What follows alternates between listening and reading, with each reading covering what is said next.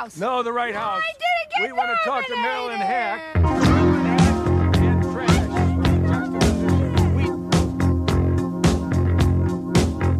I'm from Canada Water.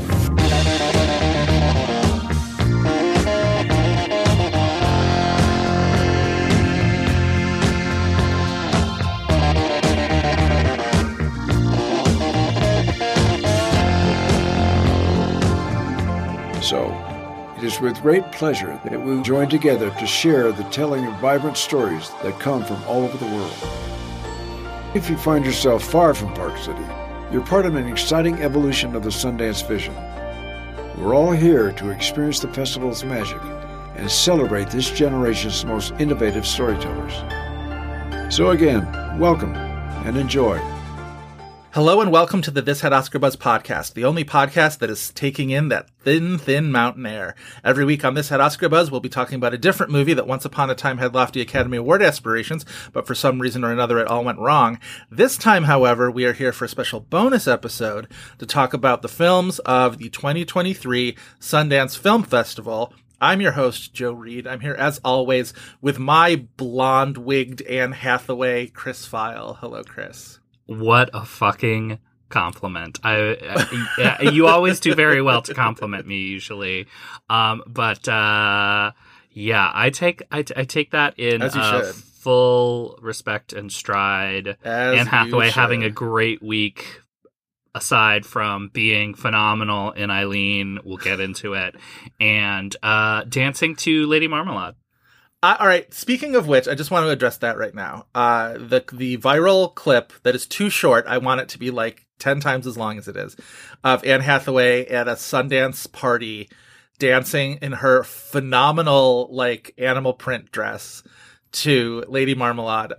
The one beyond once I was like done like death dropping for Anne or whatever. Um, I was These days we never stop. essentially i was so struck by the fact that like we are now in a place where the labelle version of lady marmalade has has come back and Mhm. is because like for a while there the only version of lady marmalade anybody ever heard was the moulin rouge version which like i don't have any specific complaints with and i've like done that at karaoke plenty of times because it's so fun because you just divide up the roles and and you know you and three of your friends can um or even four of your friends like some, musical somebody chairs. can take the missing Like no, but there's no assigned roles. It's just like the mic keeps getting passed around, and it's like a hot potato. And if it lands on you when that verse starts, you have to do it. And if you don't do it perfectly, you're kicked out of the bar. I've basically done a version of that. Well, like, but I've also done the version of like before it starts being like, I'm Pink, I'm Maya, I'm whatever, um, and that's also fun too. But I'm glad that that the, the LaBelle version of Lady Marmalade has now at least come back into fashion enough that like it's the version being played at Sundance parties. Like that's very cool. I'm very happy about that. I think it was. I don't think she was still at Sundance. I think she was at some fashion thing. oh, was that sea level? Oh, okay. Because it looked like a Yes. it looked like an outfit that she was on the red carpet for at Sundance. Oh, okay. No, uh, this is the thing. we never stop death dropping for Anne Hathaway. She wore with like boots and some type of mini dress. Oh, I remember that one. corseted puffer coat. Yes. Corseted puffer coat. Yeah. I mean, That's one of those on. things where if somebody had done that as a drag race, like design challenge or whatever, it would be like the most legendary thing. It would be like Detox when Detox showed up in all black and white. I mean, it's not not Utica sleeping bag dress. it's so much better than Utica sleeping bag dress. How dare you? How dare I you? mean, uh, Utica sleeping bag dress was great. Like This uh, is better. This is you could buy those at the same store. That's what we're saying. Okay. We need to talk about the movies. Okay, let's talk about the movies.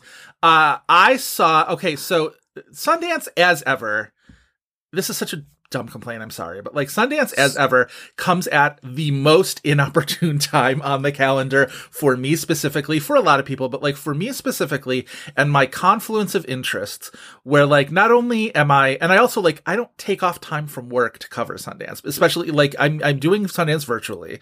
So I'm trying to do it from home and I'm trying to like fit it in the margins of my jobs and my life and it comes at the confluence of uh Oscar nominations, like Oscar nomination week. Mhm. Um, and for me, the NFL playoffs, which I had like a significant vested interest in, especially this year where the Bills were in it up until last Sunday when it all came crashing down. Um, but all of that is to say that like I had so much less time for Sundance movies than I thought, and like I I've been up like two in the morning almost every day this week trying to squeeze in Sundance movies just because that's the only time like late nights and early mornings that I've been able to do Sundance movies. And so I only saw 10 and I say only except for the fact that like I'm really really glad that I was able to squeeze in 10 because like it was really hard to even do that. So um you seeing three times 34. that is so impressive to me. like genuinely so I, I saw to me. 34. I was lucky enough to screen some early. Yeah. Um, but yeah, kudos to you. So I'm going to be deferring to you on a lot of these, but um, I have seen at least a few that you haven't seen, so we can kind of like trade off and tag off. I want to start with the awards though, and I'll I'll sort of t- hand this to you because I don't think I've seen any of the awards winners uh, at Sundance, which is kind of a bummer. Um, because I did see a bunch of the award winners last year. you saw uh, Theater Camp, which got an I did. prize. I did. That's the one. That's the one uh, award winner that I did end up seeing. We'll talk about that in a second. But talk to me about A Thousand and One, which won the U.S. Dramatic uh, competition. One of my favorite movies of the festival. I was so happy that it won. Uh, listeners can and should see it in theaters at the end of March. It's coming from our beloved Focus Features. Um, A Thousand and One is, I believe, A.V. Rockwell's debut feature film. Mhm. Uh, there's uh, shorts of hers that are also really well liked. Uh, the movie stars uh, Teyana Taylor as a mother who is at the start of the movie. We'll also try not to get into spoilers for some of these movies Yeah. that people may not see for months. yeah. Um, uh, at the beginning of the movie is a mother who uh, is reconnected with her son, who is in the foster care system, and she ends up kidnapping him and, you know, changing his name and starting a life together. And the movie isn't the movie that it quite sounds like. It's almost like, I mean, it's the most cliche thing in the world to call a movie novelistic, but it really, by the time that this movie was over, I got, I had the sensation that you really only get from, you know, reading a novel that you get the interior lives of these characters across a wide span of time. That's I think one of the surprises of the movie though. Like by the time there's a trailer out, it won't be a surprise. Mhm. It spans, you know, maybe a decade's worth of time. Yeah. And it's not just about this mother son story. It's set in Harlem, uh, beginning in 1994, Mhm. um, and you know, going through about the next decade and a half, or towards a decade and a half, um, with an with the you know. It seems like it's on the margins, but I think it's ultimately the text of the movie talking about the gentrification of the neighborhood and you know, Yeah. just the like uh over commercialization and the way that uh, New York City is shoving people out of their neighborhoods and Yeah. such. And I think that the relationships in the movie, rather than being their own thing and, you know, this subtext running through the movie being its own thing, I think there is. In terms of like thematics and like what how the relationship develops, it's very reflective of what's going on in the neighborhood. I find, um, and Teyana Taylor is absolutely incredible. Um, Wonderful. That's So good. yeah, go see that this March. Um, I'm looking through some of the other award winners, and I don't. I'm trying to think of what other ones you saw. The I audience also- award I- winner for This uh, is the World. Dramatic. You you're saying you missed most of them. I missed a lot of the awards winners too. yeah, I don't think either one of us and saw. I still saw a bunch. Yeah, I don't think either one of us saw Scrapper, which was the World uh, Dramatic Competition uh, jury prize winner, or the Persian version, which was the U.S. Dramatic Audience Award winner. But you did see Shida, Shayda, the Yes. uh, uh, World Cinema Dramatic Competition Audience Award winner. So tell me about that one. Uh, that stars the um, same lead actress that won the Cannes Acting Prize for Holy Spiders, Zar Amir Ebrahimi. She is equally as great in this movie. Um, she it's uh, she is an Iranian woman in Australia. She is going through basically like a safe house situation with her daughter, trying to escape her abusive husband. Um, this movie is maybe more close to what it sounds like from a log line than a thousand and one is. Uh-huh. Uh, but it's still carried by this really, really strong performance by this actress that I think we're only going to keep seeing exciting work from. So, like, I would say the reason to see it is that really, really strong performance. Very cool. Um, you saw one of the buzziest titles at Sundance, which was uh, Jonathan Majors in Magazine Dreams, which won the Special Jury Award for Creative Vision, which was one of those. all these prizes, all these word salad prizes, Yeah. and this year they at least made them be creative vision in Yeah. all of the different competitions. Everything. So I've been hearing a bunch about Magazine Dreams, and everybody is very much raving about Jonathan Majors' performance. I didn't see it.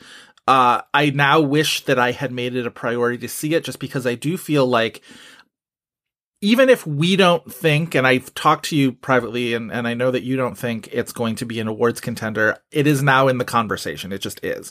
And it's going to be something that I'm Right. going to need to see at some point. I'm worried now that I'm going to have to like take a TIFF slot and see it. One of the nice things about having done virtual Sundance last year was it allowed me to see more things at TIFF because I had seen a bunch of, of the Sundance stuff that went to TIFF.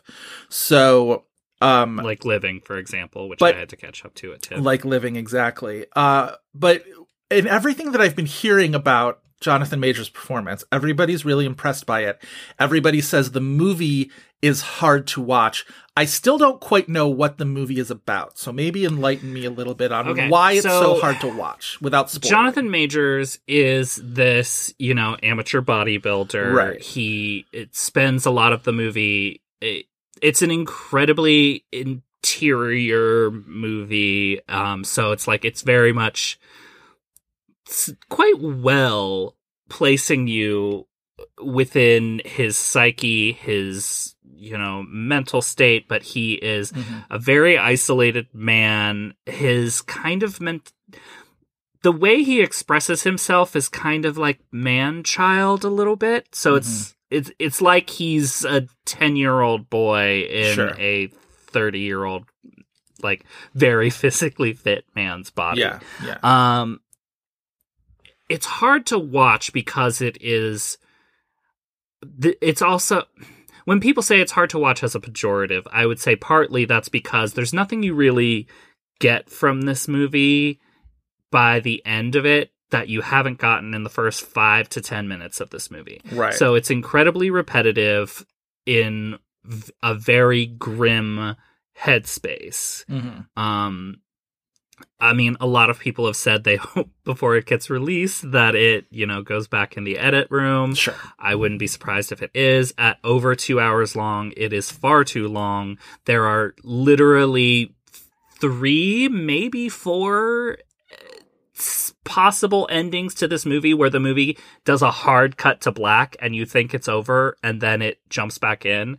Uh, I I either told you or I told another friend that I was like, it felt the end of this movie felt like watching a alternate ending DVD reel where it's like these are four different endings we shot because the hard the cut to blacks were such a hard like separation Right. between the next ending. Right. Um it it is a really unpleasant movie. It's putting you in incel brain for like 2 hours. Gotcha. It's clearly from a filmmaker that's going to make a really great movie. I just don't think that at least with this screenplay this movie has much going on. Is Jonathan Majors really great in it? Yeah, but I would rather see him in better material and I think because it just kind of puts you on this Ferris wheel of unpleasantness that yeah. it won't let you off of. I don't really think that that's going to translate to a best actor campaign. Sight unseen for me for this. My my rejoinder to that uh,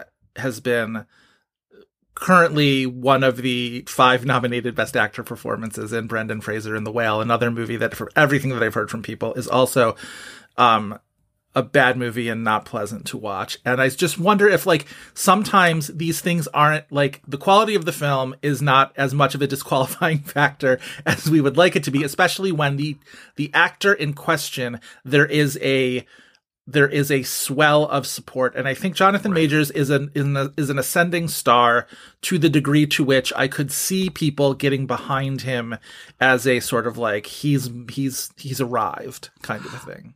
I understand the comparison. However, I think Brendan Fraser is, you know, in a movie directed by someone who's already won people Oscars before. Yep, and I, see, I see that. Yep, I gotcha. Um, the other thing that I that I didn't realize this until I'm sort of perusing uh, the headlines about this, but apparently the open captioning at the film's premiere malfunctioned, and Marlee Matlin is on the jur- was on the jury for Sundance. This it was year. an open caption device, not the captions on the movie. gotcha. Um, and it, this has been part of a push to get open captioning on the prints of the movies to make the screenings much more accessible to people. yeah, Um, and there, there obviously was debate about that and why filmmakers or their producers were hesitant to do so. For this case, you know, the director came forward and he made a statement, and it sounds like it was more the production side to go against that, but yeah. All right, moving on through the other titles, though, I want to talk about the stuff that we've both seen. So why don't you peruse my uh, list of my meager list of ten? While I do that, why don't since we're still talking about the award winners and I did not Yes. see it, I'd like to hear you talk about Theater Camp, which won the ensemble prize. Theater camp. Okay, so I in in going through the list of titles that I was going to see, I saw Theater Camp, which comes from uh, director Molly Gordon, and you know we have both uh, enthused director Molly Gordon and Nick Lieberman are uh, uh, shared direction credit, but Molly Gordon in particular, who we've seen in um, uh, Shiva Baby. Shiva Baby, but also what's the uh, Booksmart? Um, uh, Booksmart. She's she's quite good, but yeah, she's great in Shiva Baby. She's an actress who the both of us have sort of latched onto.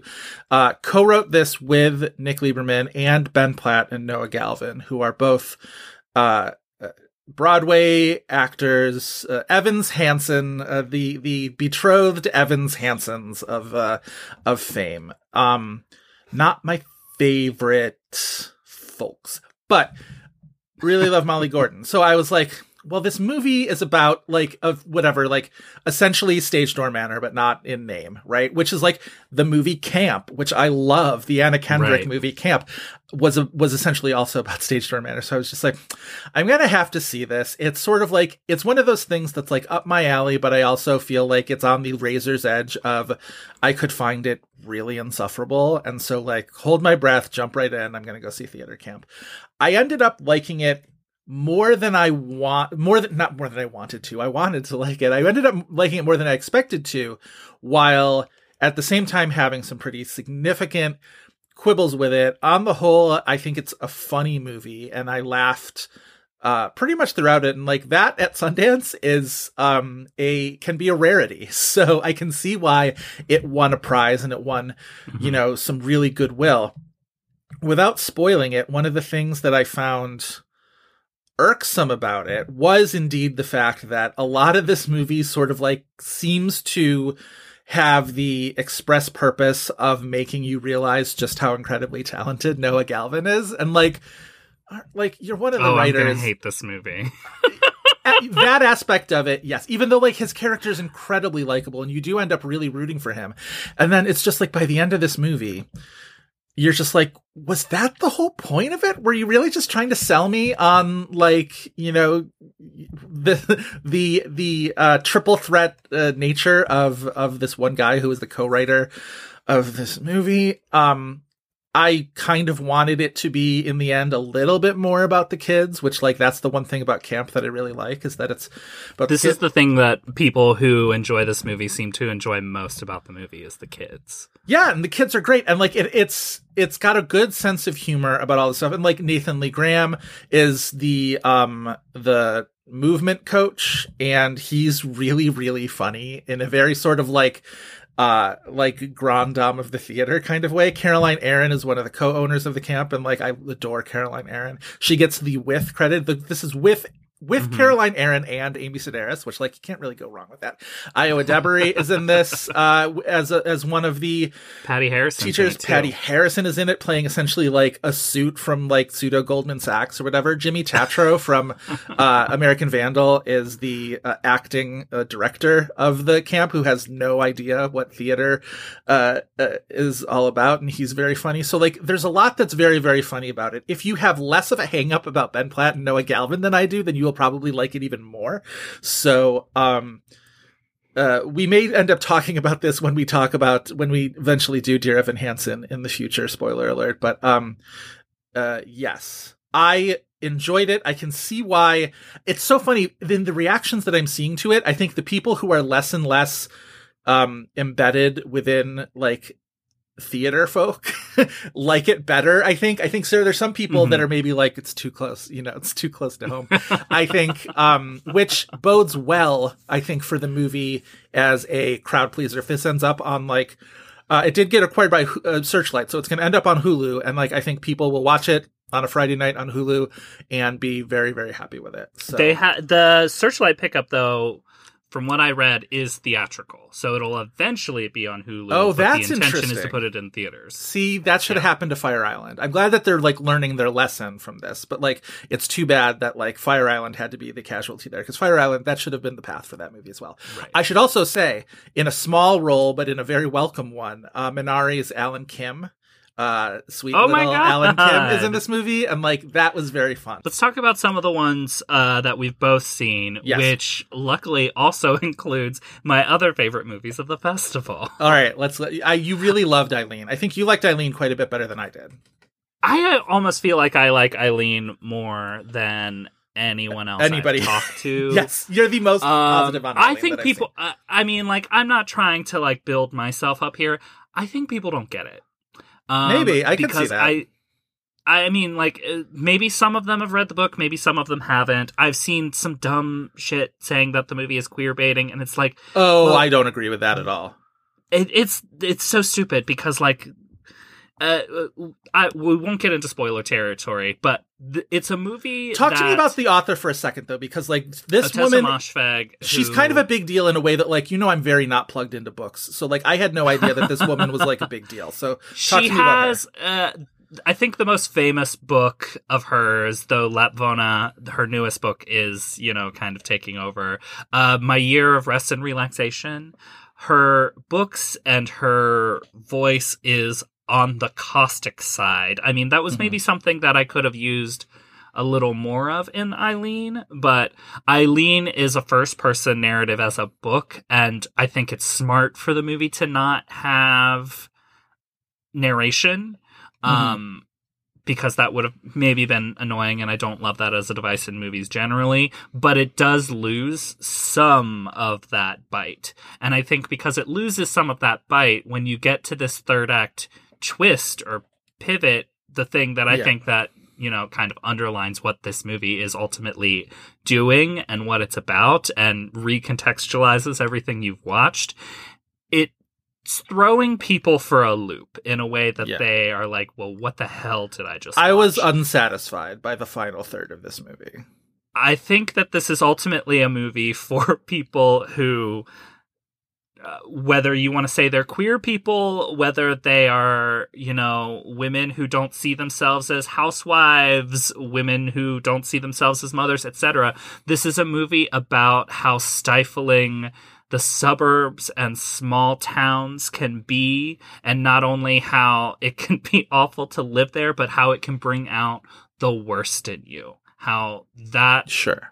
That stiflingness, that you know level of demand can turn you into a monster. And I I'm surprised that people aren't getting that. I don't. It's not that I don't get it. I wish the movie would have a little bit more meat on the bone for that portion of the movie. It feels abrupt and it feels, and because it feels abrupt, it feels a little glib in that final third to me. Um, I did want to bring up one more thing before we get off the subject of Ottessa Moshfegh, which is my favorite thing about the career tab in her uh, Wikipedia entry, which says after contracting cat scratch fever, she left New York City and earned an MFA from Brown University. which is the funniest sentence I've read in anything ever. And it like what like what? Okay. All right. Uh, Kato Teshamash fag pulling a Lydia Tár. She vandalized my Wikipedia. It's one of those Um, things where it's like if you told me in 10 years that this person completely fabricated her identity, I'd absolutely believe you. But anyway, let's talk about Anne Hathaway. Good for her. Um Anne Hathaway's tremendous in this movie. I loved her so much. she She's is. absolutely magnetic. You can't take your eyes off of her. She's making a meal out of this performance, but in a way that doesn't feel self-indulgent. And she's worth the price of admission alone. And I'm glad I saw I it for also feel reason. like this is a movie if people go back and rewatch it because like I was watching it knowing where it was going. I think everywhere where this movie goes is right there in her performance, like un- Sure. burrowed underneath the surface. Um, somebody she's I saw it. I saw it compared somewhere, and I can't remember whether it was Hathaway herself who did. Compared it to, she said it was um, Carol meets Reservoir Dogs, and I somebody who hadn't seen the movie saw that quote and was like, "That's weird." And I'm like, honestly, if you see the movie, it's there. Like both of those aspects of the movie are there. Uh, I the- think the comparison to Carol is why people are like, this movie's queer baiting. And it's like, aesthetically, you could see how something like Carol or Cirque is an, an influence point for this movie. But yeah. I think I mean I I saw I definitely saw inf- uh, hints of Carol in there in a way that like I didn't certainly didn't object to at all. Um, I'll also say it is one of two tremendous Marin Ireland performances that I saw at the festival. She's only in one Maren scene in Eileen, but she rules. She rules in Eileen, but she's also in a movie that I wouldn't have seen if you hadn't recommended it so highly. So let's talk about Birth Mhm. Rebirth. One of my other favorite movies of the festival, Birth Rebirth, directed by Laura Soak or Sock. Um, there, I was put onto the radar of this movie um, because I love their short Fry Day, which you can watch on Criterion Channel. About the, um, it's uh, without spoiling too much of it, it's set during, uh, I believe, Ted Bundy's execution day. Um, so it's fr- not Friday as in on a calendar, but Fry Day. Oh Um, God! oh Lord! Okay. It's not about Ted Bundy though. It's about Okay. a, a young photographer. Um, You know I love a pun, but that's maybe a little bit much even for me. it's it's it's a tremendous short, and Uh-huh. I loved Birth Rebirth. Um, really different than um their short, but it stars Marin Ireland as um basically a morgue attendant who also is fashioning herself as a modern day Victor Frankenstein. yeah, and uh, Judy Reyes, who is a nurse at the same hospital, Yeah. who, uh, I mean, I suppose this is the first 15 minutes, so it's not much of a spoiler. Her Yeah. daughter dies suddenly, and then the two of them, as I'm sure you can imagine how, uh, go into partnership together. And I saw some people being kind of underwhelmed by this movie. I th- kind of found it unpredictable at every turn. Um, yeah. I was pretty riveted.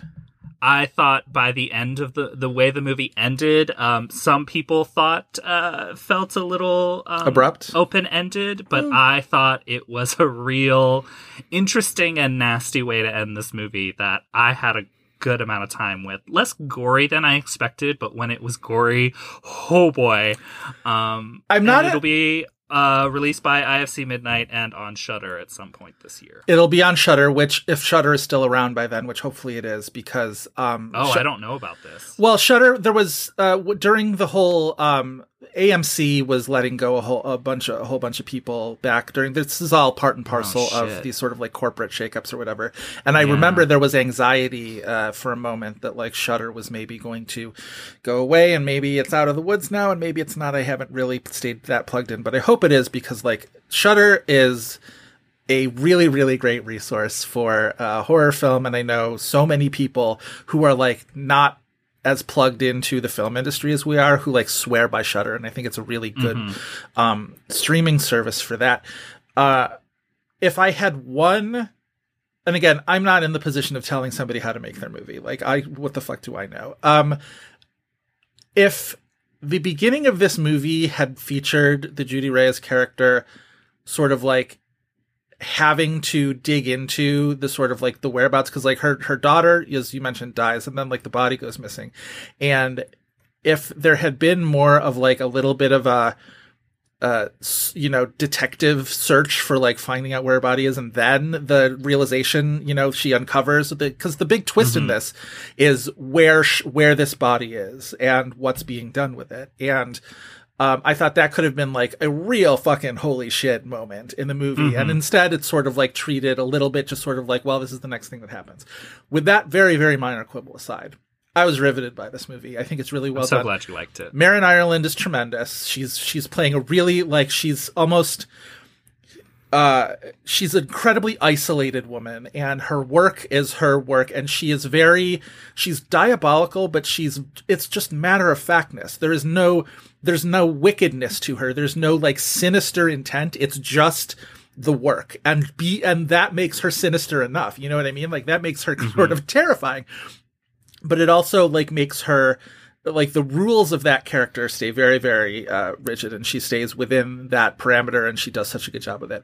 Judy reyes is an actress i have loved for years. She's been primarily a television actress. She has recently been on uh, claws. She got to my attention she was one of the four main characters in scrubs i mm-hmm. really loved scrubs She's tremendous on the show. She's my favorite. She's ab- Carla was my favorite on Scrubs by like a mile. I absolutely adore Carla, and Julie Judy Reyes was fantastic. So I've rooted for her ever since. And I don't know how big this movie can be. You know what I mean? There's probably a ceiling to how sort of like uh, crossover this thing can get, but like I want as many people as possible to see this movie because um, I think Marin Ireland gives the performance of the movie, but like Judy Reyes is really, really great too. She's the desperateness of her character and the guilt that her character is taking on for, you know, not being there with her daughter when she died and the, the, lengths to which she's going to go, but also the like weird little domestic partnership that the two of them forge during the middle portion of this movie is really Mhm. fascinating it- and really interesting. And I liked it a it's lot. It's twisted and fun. yeah, yeah, yeah, yeah, yeah. So thank you because I would not have sought this movie out. I I'm just so happy that you liked it that much because I was like, I'm maybe going out on a limb selling him on this movie that I loved because it's it's gnarly in terms Yeah. of the psychology of it. Like there's going to be a lot of people who are just going to check out because they're like, uh-uh. Yeah. but um it's it I'm glad you liked it. I liked it better than the other sort of ooky spooky movie that I saw, which I'm not sure if you did. Did you see Divinity? I didn't. I was curious about this. It's an interesting movie and I'm glad that I saw it. It it got really really buzzy for like a day or two there. Like the Sundance buzz really does sort of like flare up very quickly because like it's a fest as a festival, it goes very fast. Like Sundance is just like boom boom boom and then you're out. And um that one got like a flare up of uh, interest. Um, you know, I love Stephen Dorff, and so uh, the film comes from writer director Eddie Alcazar. Uh, Dorff plays essentially the speaking of mad scientists, sort of the son of a scientist who has commercialized this this is a movie that takes place sort of like in the future has commercialized this product called divinity that is meant to uh, extend uh, life and you know essentially make uh, people uh, immortal and and sort of is selling it on these sort of like uh, infomercial things that reminded me a lot of the um, nostalgia interludes in Watchmen, especially the the Watchmen comic book. But anyway, um, he is sort of the main character, but there's also these two brothers played by Moises Arias and Jason uh, Genao, who are essentially like star children who like come down from uh, the heavens and are uh, encountering him. But there's also a character uh, named Nikita, played by Karrueche Tran, who is a uh, sort of like comes upon this situation and finds herself embroiled in it. I don't really want to spoil too much of the plot. It's a very sort of like self-consciously weird movie about, and it's all in black and white, and it's very much like this is a this is somebody who watched that one episode of Twin Peaks: The Return like eight million times. You know what I mean?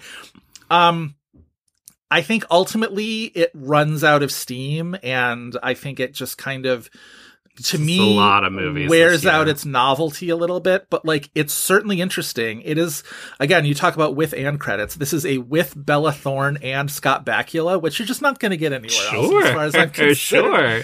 um it's it's interesting there's body horror aspects to it there's sort of like classic like alien invasion stuff. It is like weird shit's going on in the desert kind of a movie. Um, it's interesting. It is compelling for a while. I don't think it it lasts all the way through. It is only you know 88 minutes. So if it whenever it becomes available, I'm not sure if it got. It doesn't also- have distribution yet. Steven Soderbergh is a producer though, and it literally like it, he's a presenting HBO Max. like his his name is very prominently featured on this so like Mhm. i imagine it will get distribution somewhere so when it does check it out it's not like anything you're really going to see i liked it and i think it's worth watching just for that Looping back uh, quickly, I got my notes uh, crisscrossed on some stuff. The director of Birth Rebirth is Laura Moss. Yeah. Uh, Want to get their name correct. You uh, mentioned Divinity, which was in the next section and was in black and white.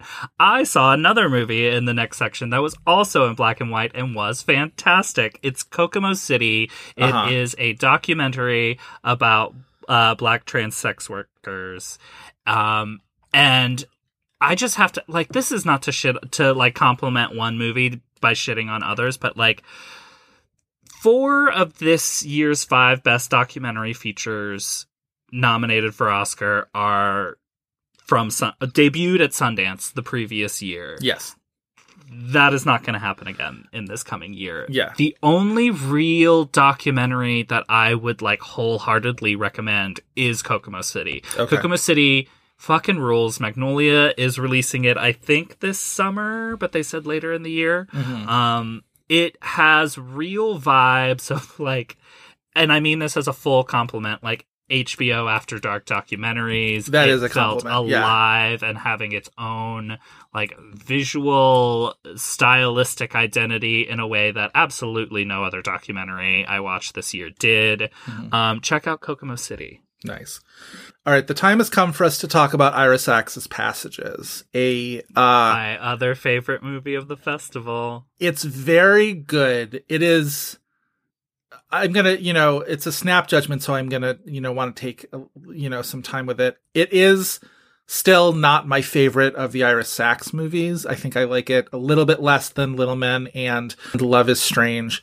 It possibly has to do with the fact that Franz Rogowski pl- is tremendous in this movie. Has it gives a phenomenal Performance performance playing a character that I literally wanted to banish to the outer rim of the universe. I what a fucking loathsome character this guy plays. Oh, I hated him so much. An absolute monster. but the best performance I saw at the festival. I think what's interesting about this for Ira Saxon, you know I love Ira Saxon. we Yeah. both love Ira Sachs.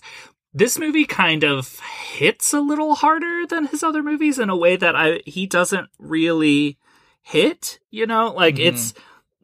And partly it's because Franz Rogowski's character is so noxious and you know it's i've seen people compare this movie to closer that's not a bad comparison I thought of, I a- actually I thought of that too. The closer, yes. it's absolutely. a bisexual love triangle, but it's also a character study of Franz Rogowski's character, who's a film director who kind of, you know, goes with the breeze. He is partnered with Ben Whishaw, has this affair with Adele Exarchopoulos. It's the first time he's had sex with a woman, apparently, or at least, you know, one of the significant times. Technically, And there's a lo- he's having the affair with Adele, Adele Exarchopoulos. What he really is doing is having an affair with his own navel because he really is so enamored of the fact that he's. He I've- loves a craft I've never done this with a woman before. It's a whole new experience for me. Let's talk about it. I want to talk about it. This is so. Look at me. I'm. I'm. I'm expanding. It's like, my can you talk about this horizons." with me, please? God, nightmare person. Absolutely nightmare person. Just a narcissist of the first order. Absolutely. I I mean like in that way I do think I mean this movie is a comedy. It is a Yeah. like very caustic comedy, but Very. like all of those horrible things that would come out of his mouth, I could not stop laughing because it's someone who is so absolutely up their own ass. Yeah. Um and it's uh you know, it's just a very exposing character study. Yeah. Um on top of being a very exposing I was going to say the thing that everybody's talking about is the sex scene between him and Ben Whishaw, and like for good reason. It is one of the hottest and like most like real and it's feeling. sexy in too because like it is incredibly revealing of what that relationship dynamic is 100%. at the same time. Hundred percent. Uh, they're like I hate, I hate, I hate glib top and bottom uh stuff when Twitter gets really in, like when gay Twitter gets really into like I'm a top, I'm a.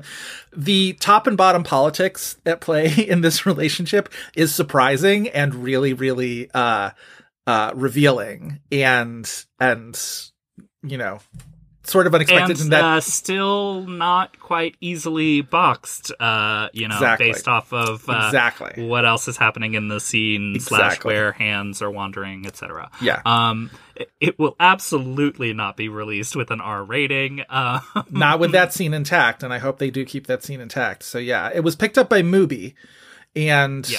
uh, Mubi uh, distributed uh, Decision to Leave this year, which we just got finished talking about how that got blanked by the Oscars. But I also feel like a lot of people saw Decision to Leave this year. Like there's, I got, Yeah. saw a lot of Decision to Leave had a good uh, box office run, uh, considering Mubi did well by that movie, so I think Mubi can do good things for passages as well. So I'm happy about that.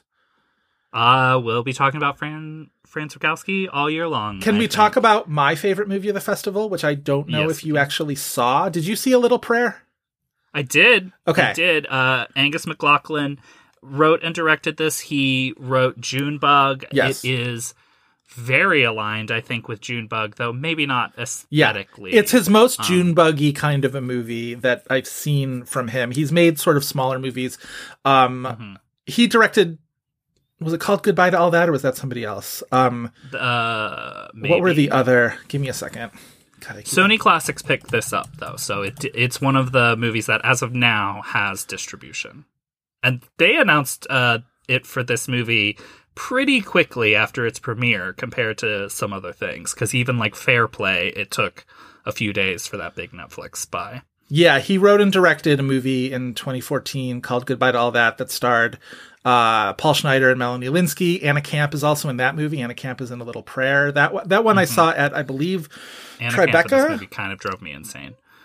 I think Anna Camp's really good in this movie, actually. Um, but this the the the the attraction here is David Strathairn and Jane Levy as a, uh father-in-law and daughter-in-law who are living in this sort of small town situation. He uh, comes to suspect that his son is cheating on her. They sort of live in the house out back, essentially, like on, you know, they live with them. They've taken, you know, this couple in while they're getting on their feet. Essentially, Celia Weston plays uh, David Strathairn's wife.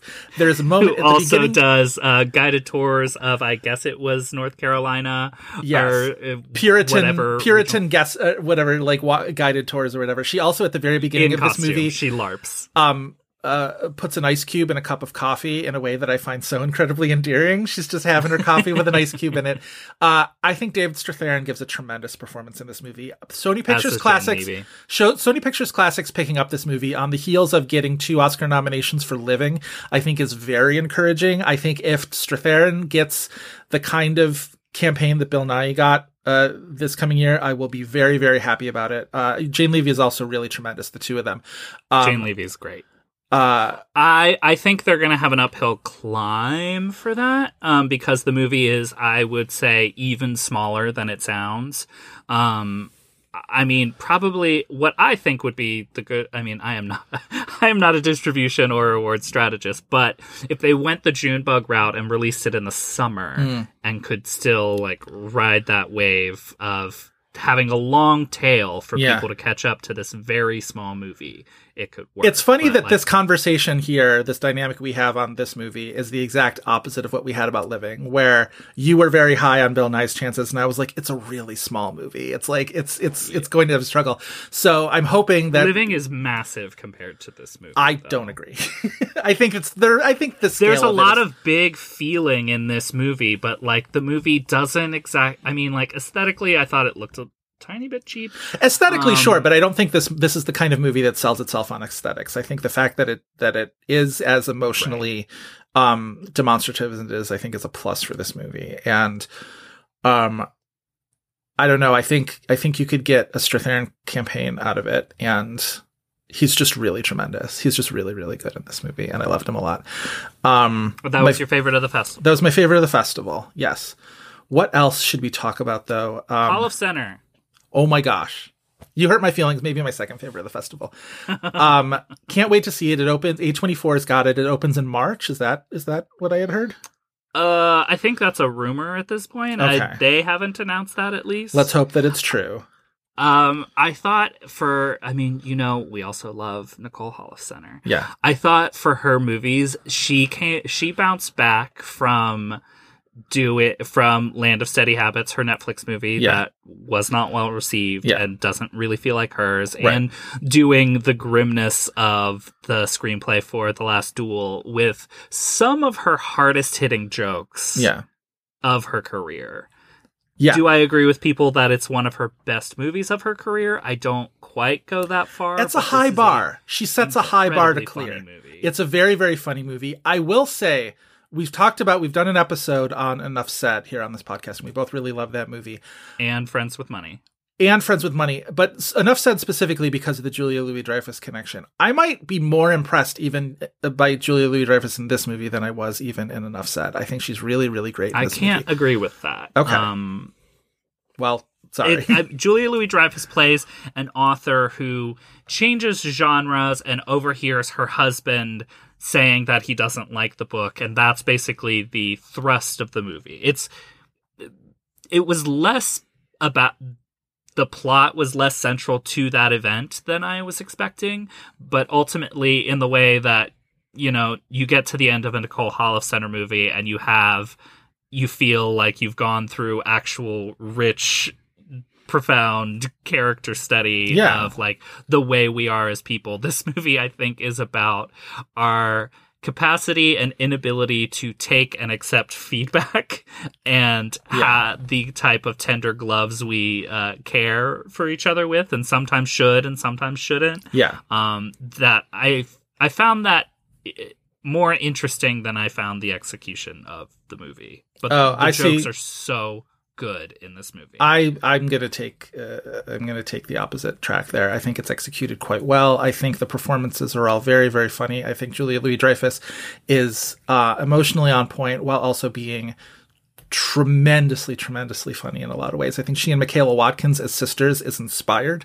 I love the Mm-hmm. two of them and their dynamic. Jeannie Berlin as their mother. All of the scenes with So three of them together, with those two as the sisters and Jeannie Berlin as their mother, are really, really tremendous. Um, Tobias Menzies has never been my favorite actor, but I think he holds up pretty well. it was a detriment to the movie. I don't. I would not go as far as to say a detriment. I think that's way overstating it. But um, I not my favorite. But like Owen Teague is their son. I really, really loved.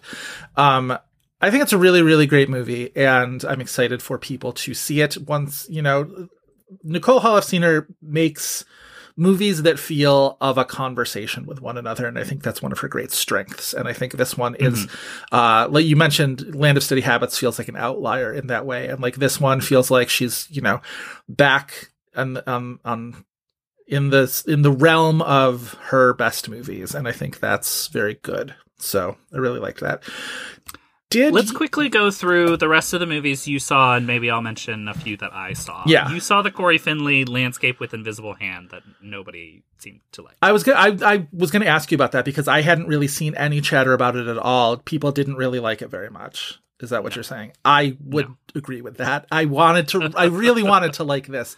It, it, um, it really lands flat. It's this sci-fi story about, you know, this sort of like near future where aliens have arrived and have, um, sort of, uh, commodified the human race and they've provide now they now provide the human race with like everything they need in the form of like synthetic everything food and supplies and everything like that so of course the earth economy is in shambles and uh, these two sort of teens are at the center of this movie who are carrying on what is essentially like a TikTok relationship for clicks, which is how like the only like reliable way that humans can make money.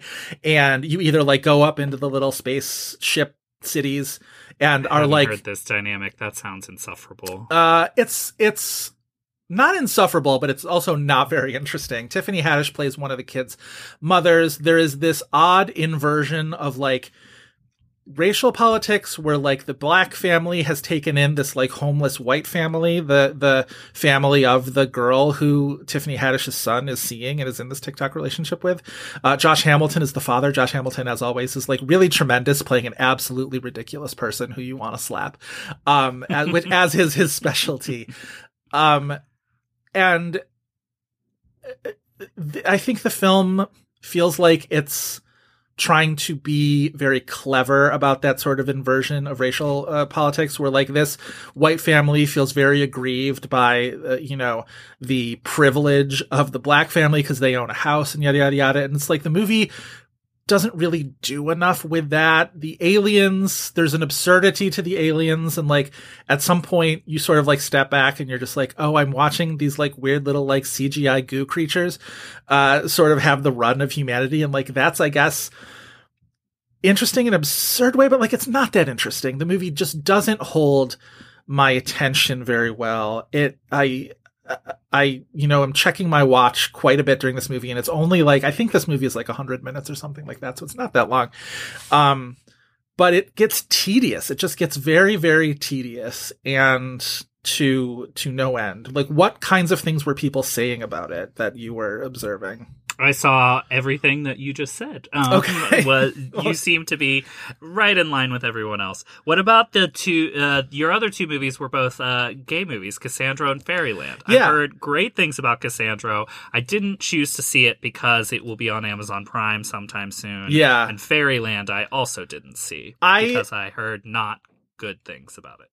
I think I liked them both around the same, which is to say that like they're both very, very good features for their lead actor performances. But um I think Cassandra is the better movie. I sort of bowed to the FOMO of it, where like people were really, really enthusing about this Gael Garcia Bernal performance, and I knew that I was going to be able to see it soon on Amazon, and I just sort of like I lost my my willpower and used one of my Sundance slots on on Cassandra, and I probably should have watched something else because I was only able to see ten things. But yada yada yada.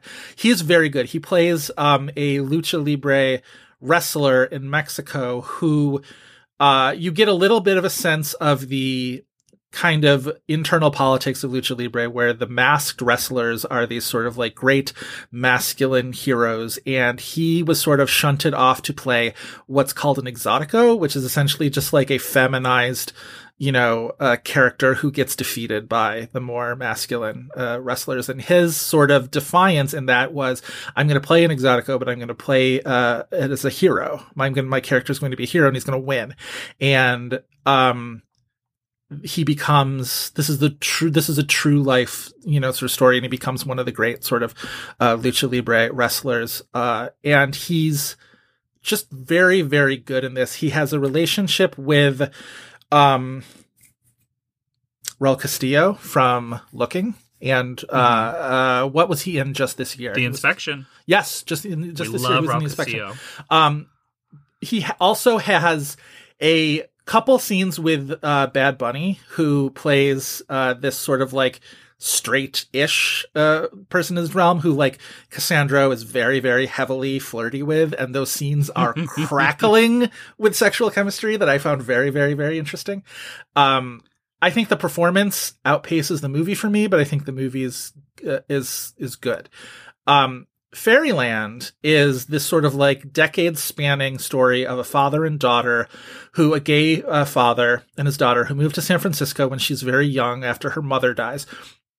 And it's sort of like the through the years sort of thing growing up in San Francisco. They live in this sort of like flophouse situation for a while where he's you know, uh, it's with, you know, several other sort of eccentric characters. Maria Bakalova is one of them. She's not giving a great performance. I, that's two now between this and Bodies, Bodies, Bodies, where I'm just like, did we overrate Maria Bakalova? Maybe we did. And, uh, but whatever. Um, uh, Cody Fern is also in this movie for a hot, second, and I love him from, uh, the Ryan Murphy TV stuff that he's done. But Scoot McNairy plays the father, and he's great in this movie. And I really, really, uh, love him. Um, he's playing opposite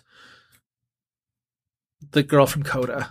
I'm just not remembering anybody's names this morning. Can you? Emilia Jones. I was going to say not Emilia Clarke, Emilia Jones. Yes, who's in a couple of movies because I also uh, she was She was in Cat. she was in Person, Cat which Person. Everyone hated. Everybody hated, which is why I didn't see it. Um, I Yeah. was curious about it, but I didn't see it. But Scoot McNairy is very good as the father.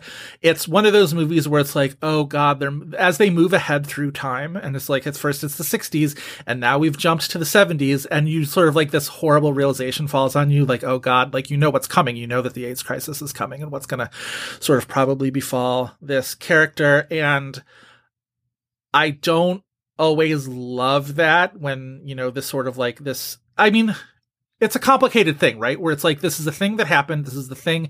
You almost can't memorialize it enough because it was not sufficiently, you know, Mhm. uh, paid attention to in its day. So, but I also feel like there is something crushing about as a viewer, you you know, and I guess appropriately crushing, right? You've you've you've connect with this character and then you know what sort of stomps down the road waiting for this guy. But anyway, I thought Scoot McNairy was really good. I think Emilia Jones is fine. I like their sort of their uh, parent child relationship where he sort of lets her grow up um a little laissez-faire, a little sort of like, you know, take the bus to this place and you know, I'm going to go out and like you can like, you know, watch TV tonight and don't let anybody in the house. And, you know, he's sort of like is outliving his San Francisco life and she ends up resenting him for that. And it's, it's not a ton of novelty to this movie. There's not really a ton in this movie that you're like, I've never seen that in a movie before.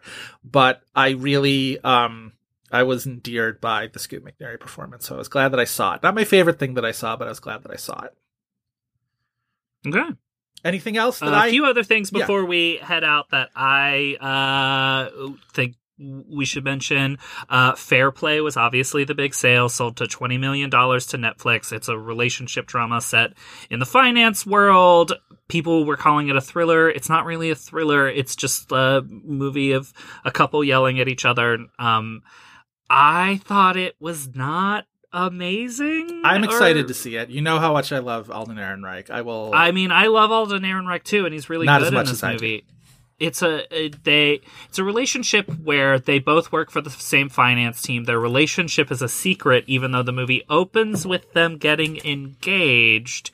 And she gets a promotion, and it creates all of these type of gender politics between the two of them, and uh, yada yada yada. Things uh, progress from there, and it becomes a lot of yelling and such.